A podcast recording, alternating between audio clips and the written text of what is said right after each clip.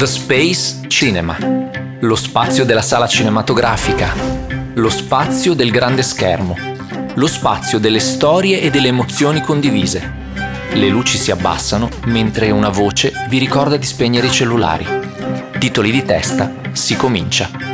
Io sono Giorgio Viaro e questo è Lost in the Space, storie di cinema. 2 giugno 2021 nelle sale esce The Conjuring per ordine del diavolo, terzo capitolo della saga horror basata sulla vita dei coniugi Warren, i più celebri esperti del paranormale della storia americana. Il film è basato ancora una volta su fatti realmente accaduti, fatti accaduti 30 anni prima. Dobbiamo andarcene da qui. Non basterebbe. L'entità oscura si è legata alla vostra famiglia. Non abbiamo mai visto niente di simile. Vengo con te. Non posso perderti. 24 novembre 1981.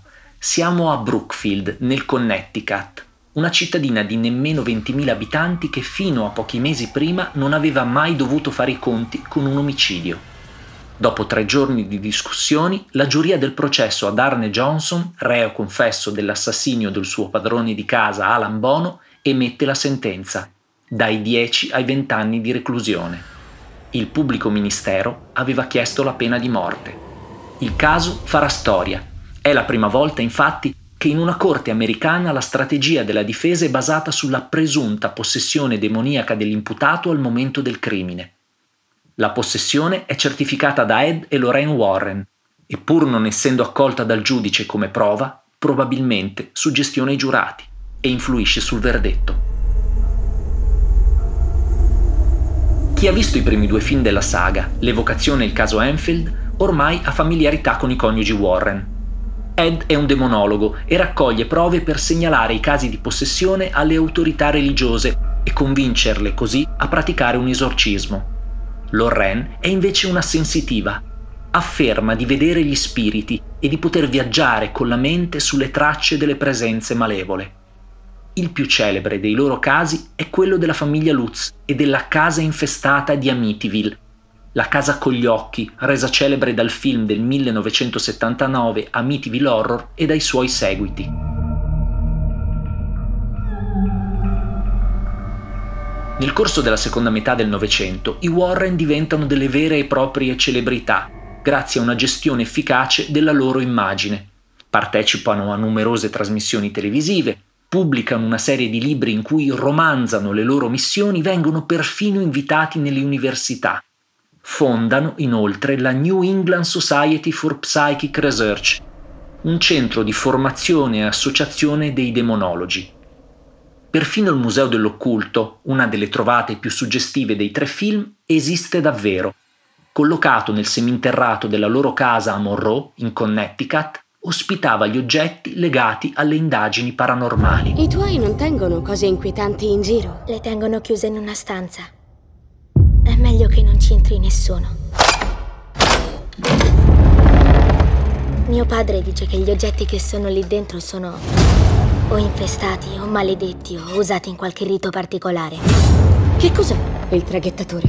Mettevano le monete sugli occhi dei morti perché trasportasse l'anima. E quella bambola chiusa lì dentro? Annabelle è nella vetrina per un motivo. Da un punto di vista cinematografico, The Conjuring è il più fortunato tra i tanti franchise sulle possessioni che, nel corso degli anni, hanno provato a raccogliere l'eredità dell'esorcista. Il primo film, diretto da James Van e uscito nel 2013, riceve fin dalle proiezioni test per il pubblico uno dei punteggi più alti mai ottenuti dai film horror della Warner Bros. Van, che viene dal lancio di altre due saghe horror di grande successo come Saw e Insidious, non si fa problemi a utilizzare il più vecchio dei trucchi per spaventare il pubblico e fa ampio uso dei jump scare, ovvero le improvvise apparizioni di mostri e fantasmi accompagnate da un'impennata delle musiche del film. Si dimostra però molto bravo anche nel creare un'atmosfera inquietante, utilizzando strumenti più sofisticati, per esempio rumori banali come i battimani dei bambini o il suono di qualcuno che bussa e la profondità di campo, per nascondere nelle grandi case della provincia americana i segni del soprannaturale. So dove ti nascondi. Fai il terzo battimani. Ora vengo a prenderti. In The Conjuring per ordine del diavolo la formula però cambia, assieme al regista e agli sceneggiatori, nonostante il look del film e gli attori principali, Patrick Wilson e Vera Farmiga, restino gli stessi. Da una parte il caso Arne Johnson dà una sfumatura da dramma processuale al film, dall'altra il genere cambia un po'. Non siamo più di fronte a un horror claustrofobico quasi tutto ambientato in una casa, quanto a un horror investigativo, con Ed e Lorraine impegnati a raccogliere le prove per evitare la pena di morte al ragazzo.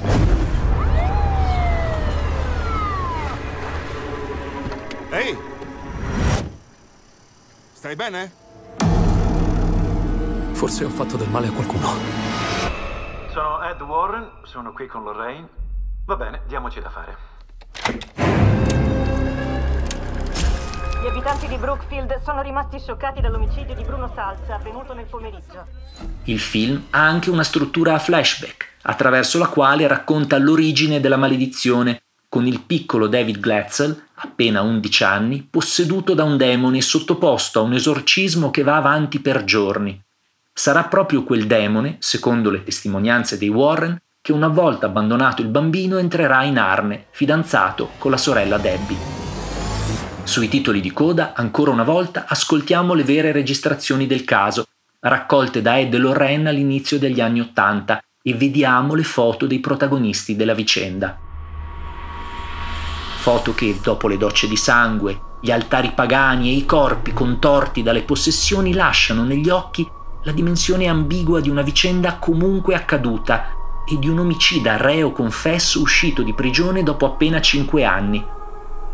Anche perché, come ricorda Ed Warren in una delle battute migliori del film, tutte le volte che un testimone giura sulla Bibbia di dire la verità in un'aula di tribunale, la giustizia americana afferma implicitamente di credere in Dio. Perché dunque quella stessa giustizia non dovrebbe credere nel diavolo?